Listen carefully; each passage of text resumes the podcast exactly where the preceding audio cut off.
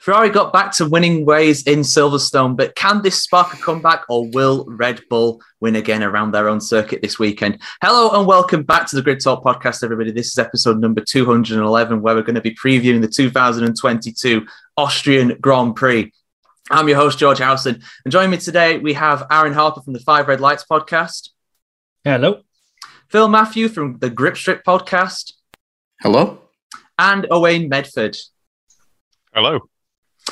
So, lads, uh, let's get into uh, let's get into our predictions ahead of this race. Obviously, we had a hell of a race in Silverstone yesterday. It was a supremely entertaining one, some fantastic racing with these brand new cars, and we're heading to Austria, Aaron, where where we've seen some very entertaining races in the past for sure. Uh, I mean, what are your predictions, obviously, because um, Red Bull they look quick. Ferrari obviously got back to winning races as well. It's a tough one to call. Who's going to come out on top in this one? It should be a really interesting battle because as much as the, the Spielberg circuit is like 60 seconds to heaven, it actually offers up quite an interesting blend of corners and obviously the, the long straights. You've got you need the power to get up the hill and then across the top um, from turn three, which isn't really turn three, it should be turn two, um, down to turn four. But then the middle sector, um, that's going to offer some really good opportunity for a car that's well balanced and that has good downforce. So I'm expecting Red Bull to be mighty on the straights, but the straights aren't hugely long. It's about carrying momentum. So maybe a car like the Ferrari might be able to carry that speed a little bit more consistently. Not to say that the Red Bull is is rubbish, but I just think the Ferrari handles slightly better through corners, and those longer corners might play to it. And also, where are Mercedes going to land in all of this? Are they going to turn up and again have insane race pace? Because obviously we saw yesterday that once the Mercedes gets up and running and gets heat in its tires, it's a bit of a train. It takes some mm-hmm. stopping. So it's going to be one of those races that I think you're going to have to sit tight for a little bit and wait and see how things unfold. And it might be the last 15 laps before we really see the picture of what's going to happen. Yeah, you rightfully point out Mercedes as well in that because they obviously had a well, they had a very good weekend for one of their cars anyway. There's no there's no real telling how George Russell would have done in that race. But Sir Lewis Hamilton had an excellent race at Silverstone. Had the cards fallen differently away, and he could have won potentially there. The Austria is a funny circuit for Mercedes. Even in the past, when they've been dominant, they've not been particularly quick there. So, how do you see them getting on this weekend? Because it's a track with a lot of undulations, and they are, of course, a team that have really struggled with the porpoising too. Yeah, like you say, they've, uh, they've it's kind of a, almost a little bit of a bogey track for them. Um, you know, it's just you know, you know, you have, you have uh, Lewis Hamilton and sort of in qualifying, you know, having having issues, and and Nico Rosberg as well, and and uh, and yeah, it's not it's not when it's not when sort of where some of their ones where they've been able to rump away. Um, I'm really sort of unsure. I don't know how I don't know how much undulation. I think you know we've been struggling all this year to get an idea of how the car is. Um, we, you know, how much undulation is too much undulation for it? How much is uh, how much uh, is setting off how many how many bumps sort of like you know what's what's the frequency that is going to be setting off the car and maybe getting porpoising and making it difficult to drive um, i don't think we know um, it's it's it's i don't think it's you know i don't think it's sort of one of those things where they're going to have to watch about bottoming out or anything like that and causing issues there but um, I, I, I'm I would say I think the characteristics of the car sort of suit Austria quite well uh, if they can sort of take the downforce off and get those long straights, but still carry it through the corners. Um, you know, mechanically, it looks, re- you know, we saw it going into Brooklands um, over the weekend, and it looked great. Uh, you know, it, it absolutely it looks so dynamic you know, dynamically, it looked really good. It looked like Lewis could do exactly what he want with it, wanted with it. You know, on the same tires, he was really placing the car exactly where he wanted, um, which I think is going to help in the second and third set. Uh, yeah, second and third sectors uh, specifically. Um, I think it's just what you know. Obviously, we're going from quite a, a flat track to uh, one that's really got some elevation change on it, um, and I think that could maybe upset them. So I, th- I think it's you know th- there's promising signs there, um, but I, d- I don't think it's going to be one of the one of one of the ones where they could sort of walk away with it. It's a tough one for sure, isn't it? In the day, um, Mercedes uh, not having the car a car that's particularly great in a straight line this year either, which would also play a play a part because there's three relatively long straights around the circuit, all DRS straights as well. If it's like last year too. Um, but Hamilton spoke in the press conference uh, about after the race about how they're nearly there. They're not quite there in terms of getting a win, but they're nearly there, and it's definitely showing in how they've been performing. Um, but let, us just bring it back to the front again, and let's talk about Carlos Sainz, uh, Phil, because he finally got his first win after about 150 starts. Um, could this be the start of potentially getting up there with more with the top three? Because he's only t- only 11 points off of his teammate, and Leclerc as well. He, I think he drove excellently at Silverstone with a damaged car. He'll be very, very eager to get back to winning ways this weekend. Yeah, George, he's going to be motivated after, I mean, the finger wagging from Binotto and all that nonsense from yesterday. Um, whether, whatever you want to think of how he was acting in the car, the fact is he had a car that could have won this race yesterday in the British Grand Prix by the time he got out front for three quarters of the race, he was a faster car. Um, in the grand scheme of things, for Carlos Sainz getting over that hump, that huge hump that had been the big monkey on his back, and to finally go and get that first career pole, first career win at one of the legendary circuits and legendary races means he's free to go. And but I think it's as much to talk about the drivers as it is their equipment. Can Ferrari's equipment hold up?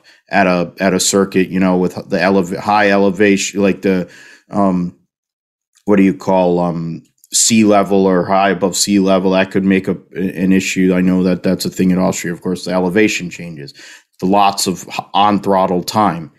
Power unit issues have been a big part of what has affected Ferrari this year and why they're so far behind Red Bull. And it is Red Bull's circuit Max Verstappen has taken to it very well through his entire career. Ferrari's job is to maximize their one lap pace and possibly give themselves position and then make a better start than they did yesterday because obviously their starts were not great. Um, they got away with it on the second start, but really they need to have better starts. And um, I mean, Carlos Sainz is just on cloud nine. It doesn't matter. I think that momentum is going to drive him through this next month to drive better than he probably ever has.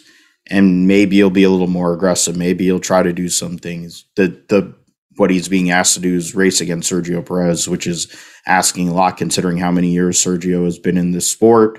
His presence basically being the domestique to Max Verstappen. He's going to sit there and do whatever he has to do to protect the lead guy.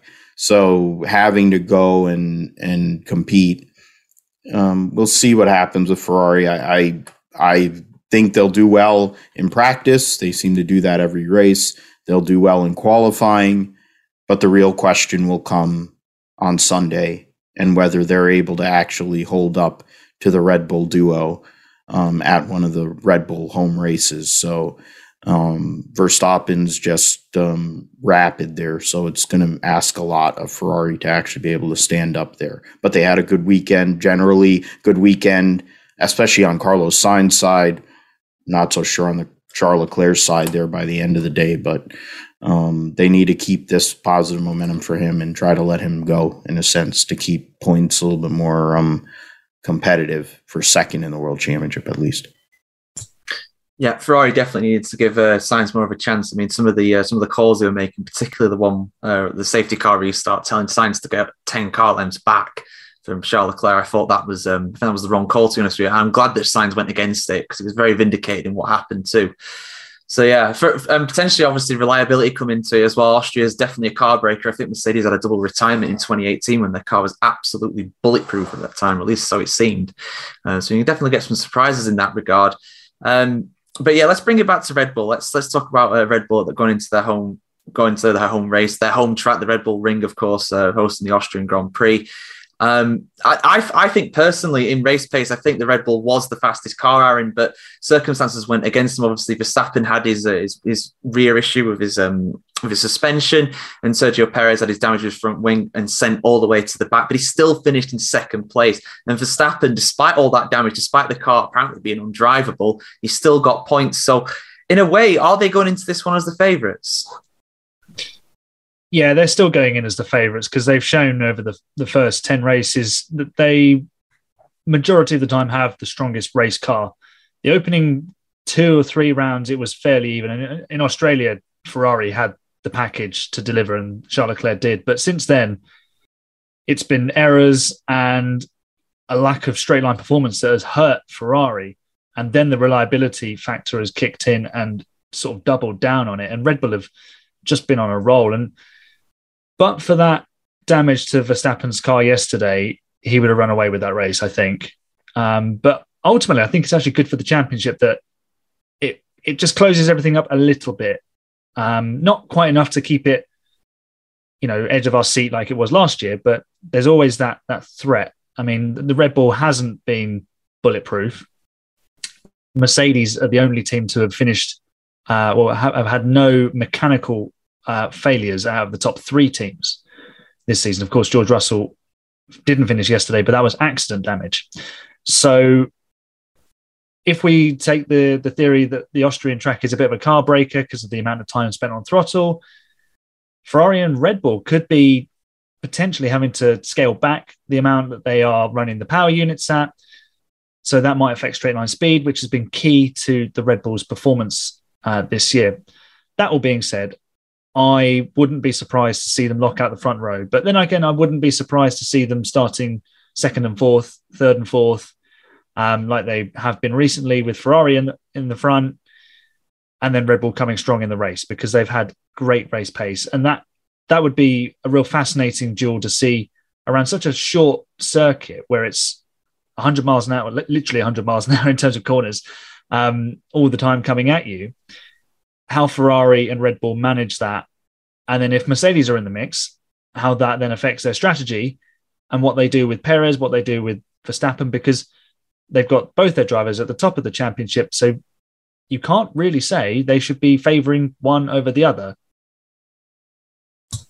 Yeah, I know. I totally agree. I mean, I feel I feel like I said it before. I feel like it was unfair that they were favouring uh, Charles over over Sainz. I mean, you you could argue potentially that Leclerc was performing better but he had a damaged car, so it was always going to be slower at some point. Um, so I feel like I feel like uh, they signed quite badly with that one. But how they continue is anybody's guess because we know what Ferrari's opinion is when it comes to team orders and number two drivers. It's very clear number one and number two. That's not so clear. Going off for last year, obviously, Sainz beat Leclerc in the championship, and there's only 11 points now. That's what fifth place fourth place in a race. That's all there is between them so far. So there's not there's not much in it at all. So Sainz des- deserves a fair crack of the whip. Whether you'll get that, we'll just have to wait and see. These are the kind of races and the kind of situations where we'll uh, see how uh, Ferrari react to that. Uh, but let's move a little further down the grid. Let's go to the battle for fourth place and. Uh, just six points between uh, McLaren and Alpine. McLaren just about uh, leading Alpine um, after the British Grand Prix. It, it's a t- it's a title battle though. It's a titanic scrap between the two of them. Um, but the thing is with with McLaren anyway, and I say this, it absolutely pains me to say this as a McLaren fan, as a Daniel Ricciardo fan as well. But it seems like McLaren are fighting this battle with one hand tied behind the back. If Alpine had two finishes, which they could have easily done in the last race, they'd have been right up there. But at the moment, all McLaren's efforts are being personified by Lando Norris, Owain. And this could well be a race that changes that if Alpine gets two cars to the finish, because Daniel Ricciardo, again, 14th place, I think he was, 13th place, something like that. It's, it's just not good enough. Yeah, they've uh, they've. I feel sorry for them in, in some ways, um, but they've they've uh, unfortunately they've ended up um, kind of with a with an Albon problem. Um, you know, a few years ago at Red Bull, like uh, you've got you've got Lando who is really just kind of showing everyone who's boss and and making sort of a great uh, a great showing. Um, you know, let's put it this way: uh, Lando Norris has all but fifteen. Po- it's contri- contributed all but fifteen points of. Uh, oh, sorry, twenty-five points. Sorry, um, I think uh, to uh, McLaren's it's, total this it's year. 15. It's oh, it's 15. 15. I got my maths right initially. I shouldn't have doubted myself. Yeah. Um, but yeah, 15 points. Uh, all but 15 points to McLaren's total this year. I think that's a, that speaks volumes for you know we're almost well we're getting we're halfway in through the season now, or we'll be heading towards it very very soon, and that's just not good enough. It's just absolutely not good enough. Like what what are McLaren to do if like McLaren really are in the uh, are in danger of falling into the clutches of Alpine here? Um, when they should have broken 100 points by now. Um, yeah, they've had some issues and, and I've been worried about them, but to be honest, in the last few races, they've looked racier and racier. Like they're really getting on top of their car. They're really starting to move it forward. Um, and they're stuck in that fourth place because, unfortunately, you know, you've got Daniel Ricciardo finishing in in really awful positions. And I, I guess, yeah, you could say the the the um, sorry that the, the car before wasn't to his liking, but we've got a brand new car that really should be. They, they should have been able to design around both him and Lando. Um, and he's really just not performing with it. And I don't, I, there's nothing I don't uh, that I see that is going to be changing that at Austria. Um, I think to, you know, to to, re- to really sort of take the fight, uh, basically take the fight away from Alpine and Renault, because they they're they're so close that, you know, a, a non a non finish for for Lando Norris or or you know a particularly good week, weekend for Alpine is gonna is gonna um, really hurt them. Um, you know, Daniel Ricciardo really needs to buck his ideas up at this point because um, it it's just simply not good enough. It, you're right. It's not good enough. I mean, sometimes you know he's been unlucky at times, absolutely. But end of the day, you look at his performances compared to Lando Norris, and it's just it's just not fair. It's all it's not quite as bad, but it's almost as one sided as the Gasly v Tsunoda battle from last year and you know the stats just a very bad reading. You know, um, as you know, Lance Stroll quite rightly has come under a lot of criticism this year for not performing enough. He scored on three occasions this year for Aston Martin, one of the worst cars on the grid. Ricciardo scored in two races. I don't need to say any more, really. it's just simply not good enough from Ricciardo, and that's coming from a fan. That's coming from a place of love. I, it's just not working out. It's just absolutely not working out, and it shows such a little sign of of uh, of changing. Really, it really is not good enough. And yeah, we rightly point out that um, that Alpine are in great form, and especially Fernando Alonso. Philly he had a bit of a slow start to the season. He had been unlucky, but what a race at Silverstone to finish in fifth. I mean, he was even challenging Hamilton for fourth in the closing stages. So, how do you see him and Ocon getting on this weekend? I mean, it depends. It's I kind of look at their situation. I think for Alonso, uh, he's been running very consistent. It the whole Oscar Piastri thing hanging over their heads, and notwithstanding, he's saying, "Yeah, I can still do this." Um, I think what he believed he was going to have relative to what has actually occurred. I think he was hoping to be up against the top three teams more, um, competing, but it hasn't really worked out that way, unfortunately. But being best of the rest, running against McLaren they had good pace yesterday.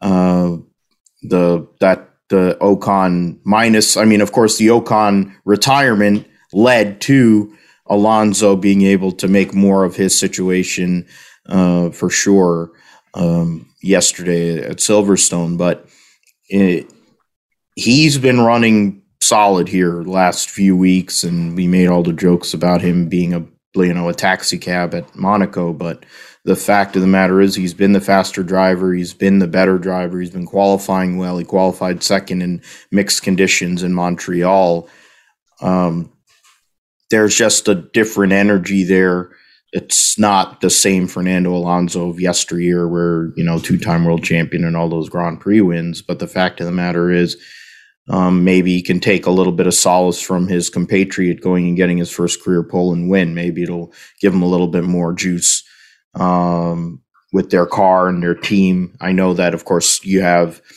the French Grand Prix coming along too, so uh, a home race for the team. They want to finish out this first half of the year on a pos- positive level, and considering that theoretically they're going two against one because of the issues for Ricciardo, um, it's time to maximize those points at any circuit to put themselves in a position. I think Ocon hasn't done as well um, qualifying, and then in turn his race pace um, at times has not been great. But then I brought it up yesterday in the post race show. I'm like, well, that was similar to last year, and then Hungary happened.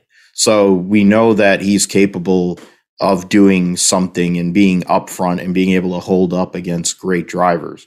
So maybe you know that swift kick in the butt, uh, just a brutal, um, you know, falling out of the race, losing points may be that that may be it. It may give him an opportunity to go and follow uh, Fernando up there and try to maximize double points finish which I would figure is a possibility for them this weekend relative to their car and who they're going against. Yeah, definitely. I mean, I'm just looking at the results from this season. There, when when Alpine score points, which is pretty much every race, uh, they do score points for both drivers quite often as well. So it's not uncommon for Alonso and Ocon to be quite close to each other on the track. Um, they're both egging each other on. They're both doing really well this season. And and yeah, and on, on current form, they're heading for fourth place, especially with McLaren making some pretty crucial errors like they did with the pit stop with Norris. So that cost him a place uh, to Alonso in the last race, which you know that's a that's a four point swing effectively there. So. Uh, yeah, I mean, we just mentioned the guys who are fifth in the Constructors' Championship. So I'm going to mention that if you give us a five star review on iTunes, we'll give you a shout out at the start of the show and you'll be entered into a draw to win some free merchandise as well. So, guys, get get doing it. Get, get some reviews in for us because it really does help us. And uh, yeah, obviously give us a, a, review on Spotify as well. I think we've I think we've got over hundred potentially something ridiculous like that on, on Spotify, which is just massive, really. Uh, so th- thank you so much for that. Uh, that really does help us out in the rankings. Um, uh, yeah, so let's let's go to uh, Alfa Romeo next. Now they're not out of this battle for fourth either especially with the the pace and the, the results of uh, Valtteri Bottas this season. But double retirement in Silverstone, they lost quite a bit of ground because of that. But again, Aaron, the the pace is there, and credit to Guan Yu Zhou. Obviously, thank God he's all right after that horrific crash that he suffered. I mean, I, I was at I was at the Silverstone Grand Prix and. The, the press center just went silent for ages because we didn't know what was happening. We didn't know if he was all right, but thank God he's all right. The, the Halo saves another life there for sure, without a doubt. Um, so hopefully he'll be all right to run this weekend. And and yeah, I mean Alfa has shown some great pace, especially in qualifying. Aaron, how do you see them getting on this weekend? I think they'll be just behind the McLaren and Alpine battle. The the Alfa seems to have settled in that uh, sixth best position. Um, from time to time, they're troubled by the Alpha Tauris, but for some reason, the Alpha Tauris just don't seem to be able to get it together on a consistently enough basis. And Alfa Romeo have been strong at almost every race this weekend. And the fact that now they've got uh, Zhou Guan Yu actually outperforming Bottas at certain points is really, really important. So he can, t- I know he had that massive accident yesterday, and thank the Lord that he is absolutely okay.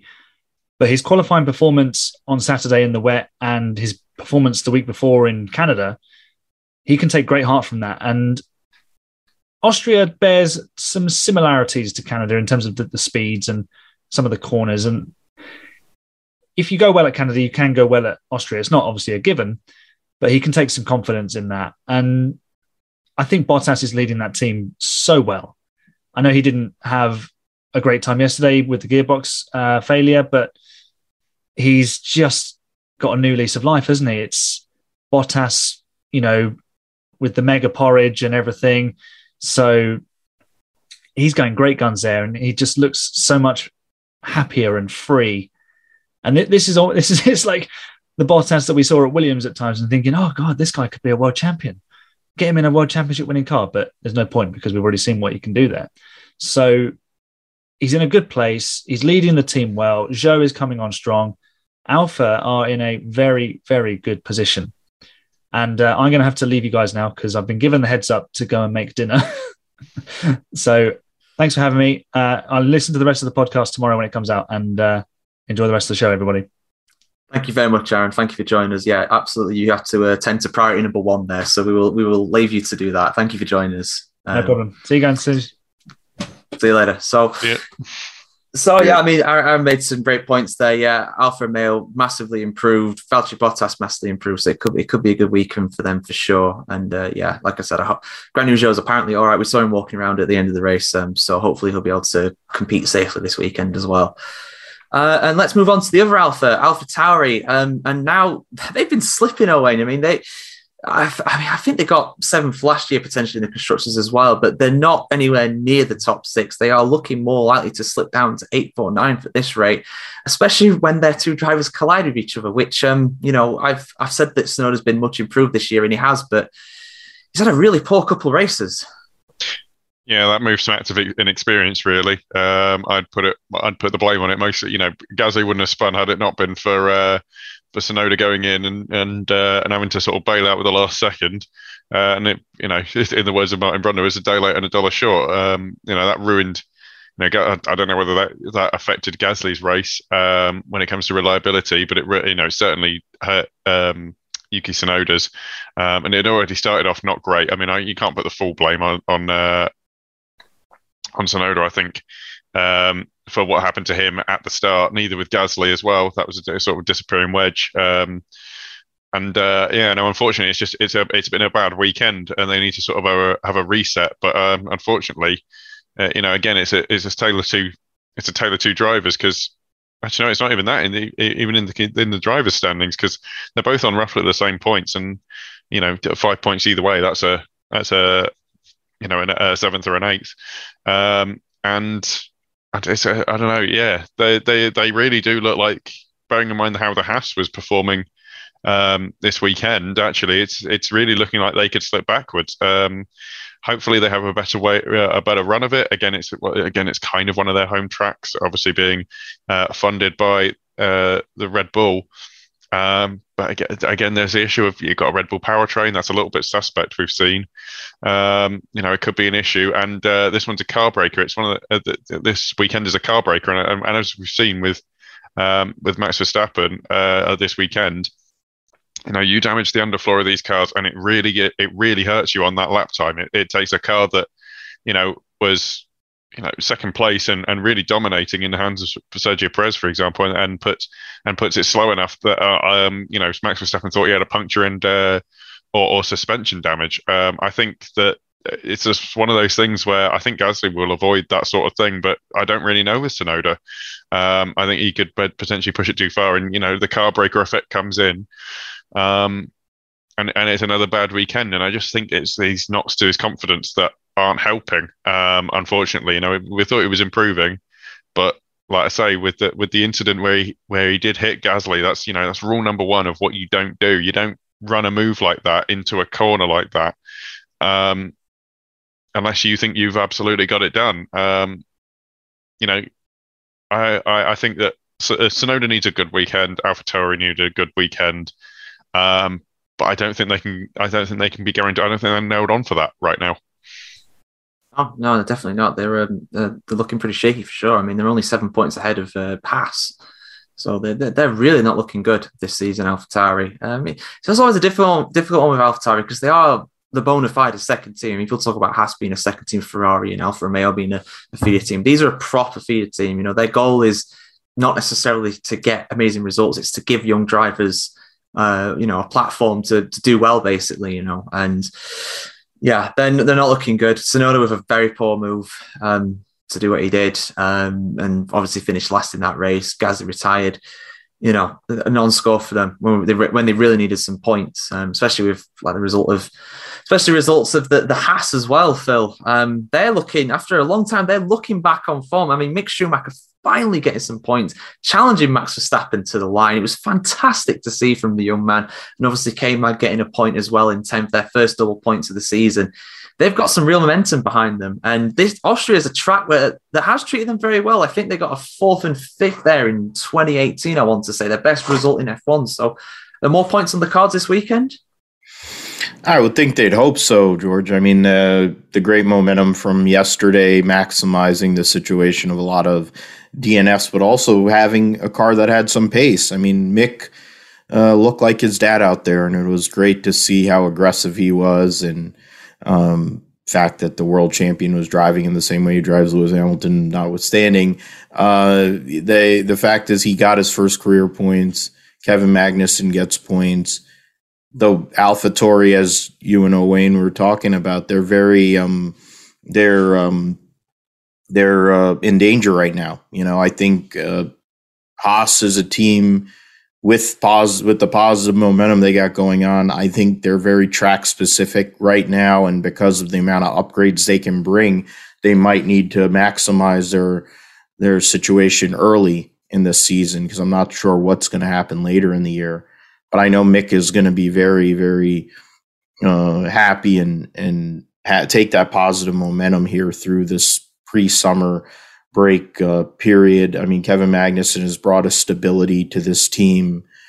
Um, I think Q2 is a possibility uh, for sure. Um, they're on the periphery of points if everybody is able to last, of course. Now, if cars break down, the Haas seems to be a little better than some of the other um, cars in regards to reliability, minus, of course, the Ferrari power unit stuff. But if they can finish, um, I think uh, points, at least some points, to be on the offer. And considering um, AlphaTauri is not exactly the most consistent team and they're not uh, doing so great at the moment, that's their battle, really. So, kind of mirroring what they're doing or doing a little better than them kind of keeps them in the mix. Um, they're on that next tier, really, of teams. Um, I guess we, we think about it, we're on, they're on the third tier um, list in regards to the constructors. So, we'll see what happens with that. But it's a great weekend for them. Uh, didn't go so well for them on the NASCAR side, so at least on the Formula One side, it went well. Yeah, very good day from uh, Silverstone for sure. Um, I'm so happy for making, finally getting points as well. It's been it's been well overdue. He's made some mistakes, but you know he's got points now, and hopefully he'll kick on from there because he does he does have some serious talent. We all know who his dad is, so you know there's definitely potential there. Um, uh, and yeah, so they overtook Aston Martin into uh, eighth place there. So Aston Martin back down to ninth in the constructors standings. Only two points behind Haas though, and again they score points. Uh, Vettel getting a ninth place. They, you know, he kept his nose clean. Lance Stroll just on the edge of points again in eleventh. Um, but it all depends how the car performs around around this track going because they have had some reliability issues. As obviously, we keep saying this is a car breaker. This is a very tough track on the cars. Um, so how do you see them getting on this weekend? Because in the past, tyre wear has proved crucial. It is we do see quite a few safety cars here, and Aston Martin are normally a team that benefit from that. Yeah, it's obviously as you say, it's a high drag circuit, in Austria. Um, uh, again, luckily, that the good thing about that is that um, Canada, uh, unusually cold this year, but uh, is um is is a sort of a good allegory for that. Um, the only issue I see is that uh, they're right on the periphery of the points there, uh, and they have been, and they were in, uh, in Britain as well. Um, and honestly, qualifying absolutely diabolical for uh, for uh, Aston Martin. They really benefited from from how this race was, uh, from how where they were in Silverstone, um, and and what the race was like. And uh, but I, am not seeing, you know, we're we're looking at raw speed here. Um, and raw speed is something that you absolutely need when it comes to when it comes to Austria. Um, I think it's always better to be in front and uh, and going backwards through the pack. Uh, you know, maybe sort of metering your your your way backwards through the pack than trying to trying to make your way forward. Um, and I, I kind of don't think Aston Martin can do it. Um, I think they've obviously got quality drivers, but you know, uh, uh and as much as the cars didn't really fall their way, um, uh, in some ways, um, yeah, no, they've still they've they've still not had a sort of a great showing thus far, um, and, uh, and, and you know we could we could get rain in Austria, um, which which could hamper them again. Obviously, I'm not putting too much into that, um, but I th- I think they could find Haas going away from them if Haas continue their current trajectory. So um, I'm a bit unknown with Aston Martin. Yeah, um, they could do well, but I I personally doubt it. Yeah, they got potential for sure, especially in the hands of Sebastian Vettel. But I know what you mean. It's it's not particularly likely they'll get points. Um, I mean, with the weather we just mentioned there as well, I've looked at the forecast. It does say there's a chance of rain, but whether it's particularly likely or not, we don't know. But again, going off of Silverstone, you can't predict this because it said it was going to be dry on Saturday and it absolutely lashed it down. So, so you don't know what's going to happen. Um, but yeah, let, us move on to let's move on to Williams. Uh, bottom of the pile still, unfortunately, and it's really difficult to see them get anywhere anywhere else other than that. Um, the, the only benefit, the only possible uh, uh, upside to the home Grand Prix was the fact that Latifi got off the bottom of the standings. He's up to twentieth now. Well done, you've passed Hulkenberg. Um, uh, but in, in in all seriousness, though, he did have a good qualifying session. Williams' first Q3 appearances the season and his first Q3 appearance as well. And he, he held in the points for a lot of the race, but still, Phil, I, I, that can't really mask what's been a dismal season for Williams. But the one bright spark is Alexander Albon. If he finishes the race, he's usually at the edge of the points, and it, very occasionally he gets in them. Yeah, I mean, unfortunately, his race was done on a few hundred meters in uh, yesterday, uh, but they and their upgrade package barely got any running, so that was a big disappointment for them. But the fact that, and also mentioned that yesterday too, you know, we're I'm I'm in equal opportunity offender in regards to people who are not great. I mean, in regards to Latifi, he actually had a great weekend. Might have been the best weekend he's had in his whole entire Formula One career. And when you consider that, you know, three of the young junior Williams drivers all had great weekends as well at Silverstone, and there's been rumors with Oscar Piastri. That's what you needed. Took the old car, got into Q3, stayed up there most of the day. Uh, I think that Ocon safety car was one of he was one of the people that paid the worst price in regards to that. He could have possibly gotten points out of that race. Um, he was in eighth for a lot of it. Uh, you know, I think that's a positive for him. Who knows what the rest of the season holds for him, or if he's going to be in this car post, you know, summer break or whatever. But that's a positive sign. It shows there's life. It shows that he's still got some motivation. It shows that he wants it still. Um, Albon's weekend never really got started. Um, it's a track now you're going to that he has plenty of experience at. He's done well at before when he was in the Red Bull main team. Uh, maybe these new, um, uh, you know, bits that they have on the car will help them. Uh, but they are, of course, at the back of the the queue again this year. Um, it's going to be hard for them to make up that many points to get to Aston Martin, honestly, um, based on pace, based on their qualifying, um, unless something weird, you know, something crazy happens, like what happened with George last year when he started going on a run of Q3s and getting those points, and then, of course, getting the second place at uh, Spa. Um, I have a hard time believing that's going to happen again. But Albon has done a solid job. He's been a good leader the team doesn't seem out of complete sorts. The car is not great, yes, but you know there seems to be something of of you know to work with. Now, who's going to lead them? How is this going to go as we get through the rest of the season? That we'll find out. I mean, it'll be very hard for them to make. I think Albon might be able to make Q two. Um, from there, of course, if attrition happens, it'll play in their favor.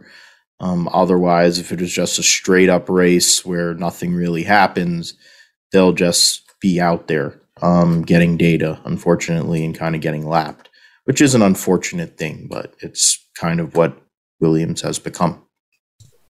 Yeah, no, I, I echo everything you say there, Phil. It is unfortunate what Williams are these days, but you're right. The, the team has some togetherness. There is some cohesion there, and you know, despite the car not being the best, they they do look like a, a, team and they are together. So they, they could get their way out of this for sure. But you know, it's just I don't think it's going to happen this year. I think they're kind of destined to get bottom in the in the standings. But it's a good point you mentioned about Albon as well. I forgot how good he was around this track.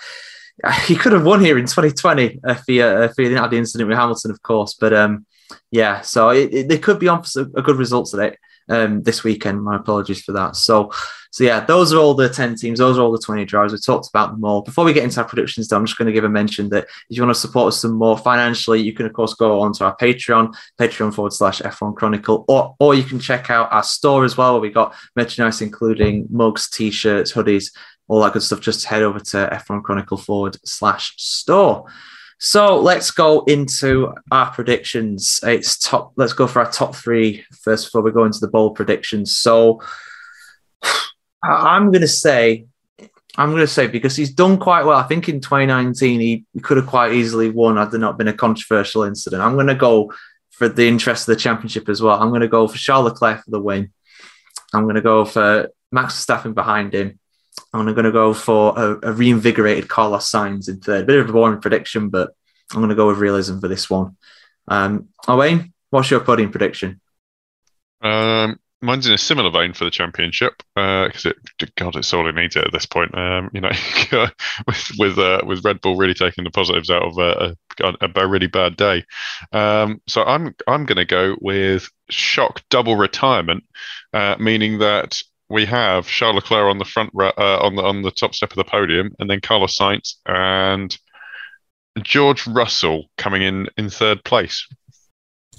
So your shock double retirement is the Red Bulls, I take it then. Yes, of course. Yeah, sorry. Mm. Otherwise, they'd be probably be front row, taking first and second. Unfortunately, looks like it on pace, definitely. So uh, yeah, Phil, what's your top three prediction?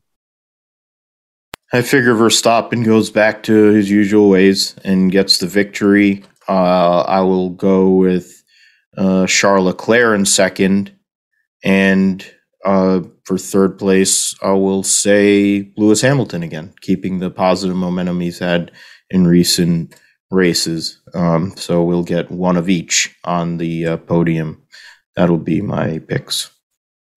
Fair enough, fair enough. So bold prediction time. I, I would have loved to give my bold prediction to Lando Norris for a podium because he does quite well here, but I'm not I'm not gonna make my bets. I'm not I'm not gonna do that. I'm gonna stay consistent with my top threes. I'm going for a lot. I'm not gonna get it. I'm gonna go for a lot.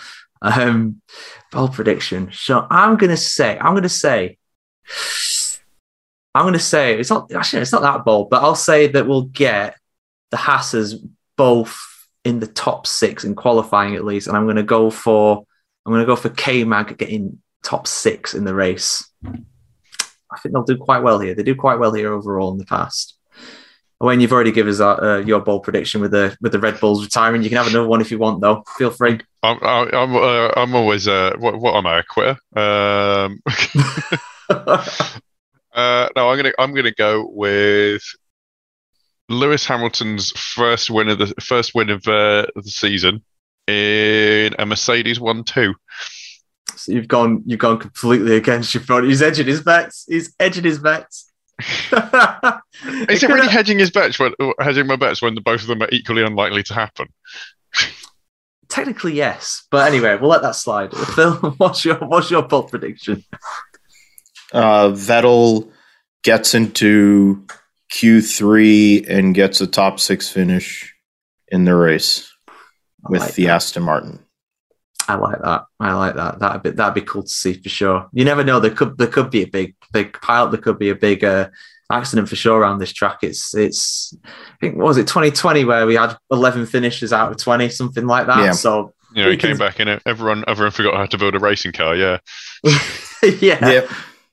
We waited uh, nine months, whatever it was, for an F1 race, and boy, did we get a cracker when it came back. hopefully, we'll see a repeat of that kind of craziness this weekend. But we'll, I, I want I want top ten races every single week now. Like if Silverstone has proved exactly what race Formula One racing can be.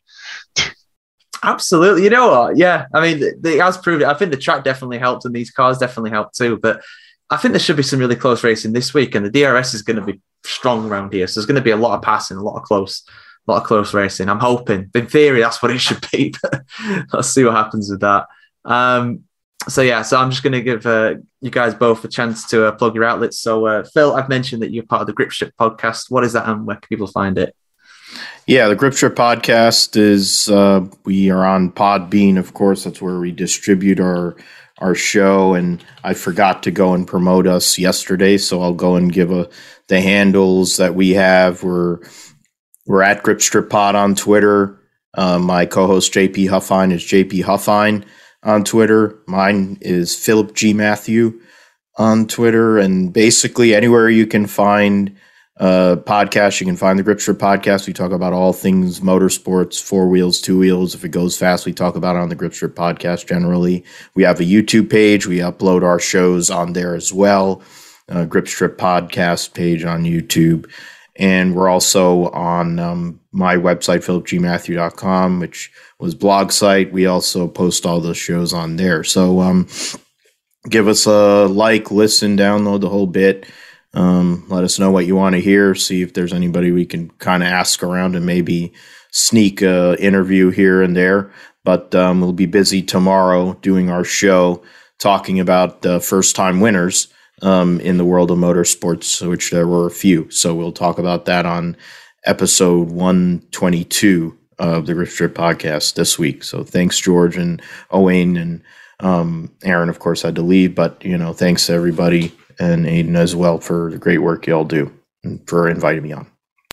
Oh, always welcome, Phil. Yeah, definitely go check out the Grip Strip podcast. I re- I've been on the GSP, and it's a hell of a show. You know, it's a great, a great show that covers a lot of different bases. And happy Fourth of July as well to you, Phil. I've not said that yet. Thank you for coming on on, a, on what's a special day for you guys. So, uh, Owain, uh, how about you? What what do you want to promote? We've uh, hey, you do some meme articles for Sportlight, but they might be migrating to another website soon potentially. I'll let you know more about that another time.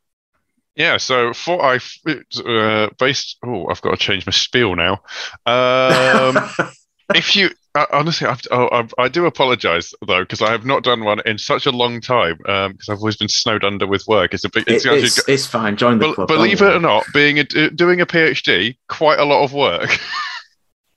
um, so unfortunately, I have lost a lot of my evenings. Um, but if you'd like to see my ramblings on Twitter, I'm at Owain Medford. Uh, uh, or one word basically. I, I, I retweeted one thing today, uh, specifically talking about um, the Halo, which Anthony Davidson made some excellent points uh, on Sky F1 about, uh, and the fact that the roll, hoop should not have uh, disintegrated. But yeah, if you'd like to sort of, I guess, relive the 2020 season in a in a light in a uh, sorry 2021 season in a in a lighter look. Um, we keep it as a, kept it as a, sort of a sanctuary, and that's available on SportLightPro.com currently subject to change, I assume. Those will still be on there. Those aren't moving, but uh, yeah. So we'll, we'll, we'll, announce more of that another, another time. But yes, that th- those meme reviews definitely shed a, a, a lighter look on uh, on what was at times a very toxic season online uh, with the F1 community. But that that definitely showed what the internet can be used for and should be used for. Good memes. So yes, so so uh, be sure to give us a like on Facebook. Uh, we are F1 Chronicle and Twitter as well. We are at F1 Chronicle. Search up on uh, on TikTok as well. I do a weekly 60 second video going over a topic in Formula One. And obviously, I mentioned that I went to the British Grand Prix this weekend.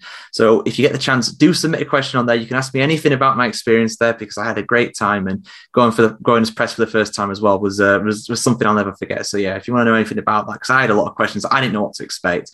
Just just hit, hit us up with a question on there. I really would appreciate that. Um, and we're also available, of course, on Spotify, Apple Music, Amazon Verbal, Omny Studio, Pocket Cast, and the F1 Chronicle website itself, f1chronicle.com. Uh, I want to thank my panelists for coming on this week. Uh, very much appreciated as always. Thanks a lot, always. Absolutely, never a problem. And yes, we will be back at the weekend on Saturday, about an hour after qualifying finishes, to analyse qualifying for the Austrian Grand Prix. Thank you very much for joining, and we'll see you for the next one. Bye bye.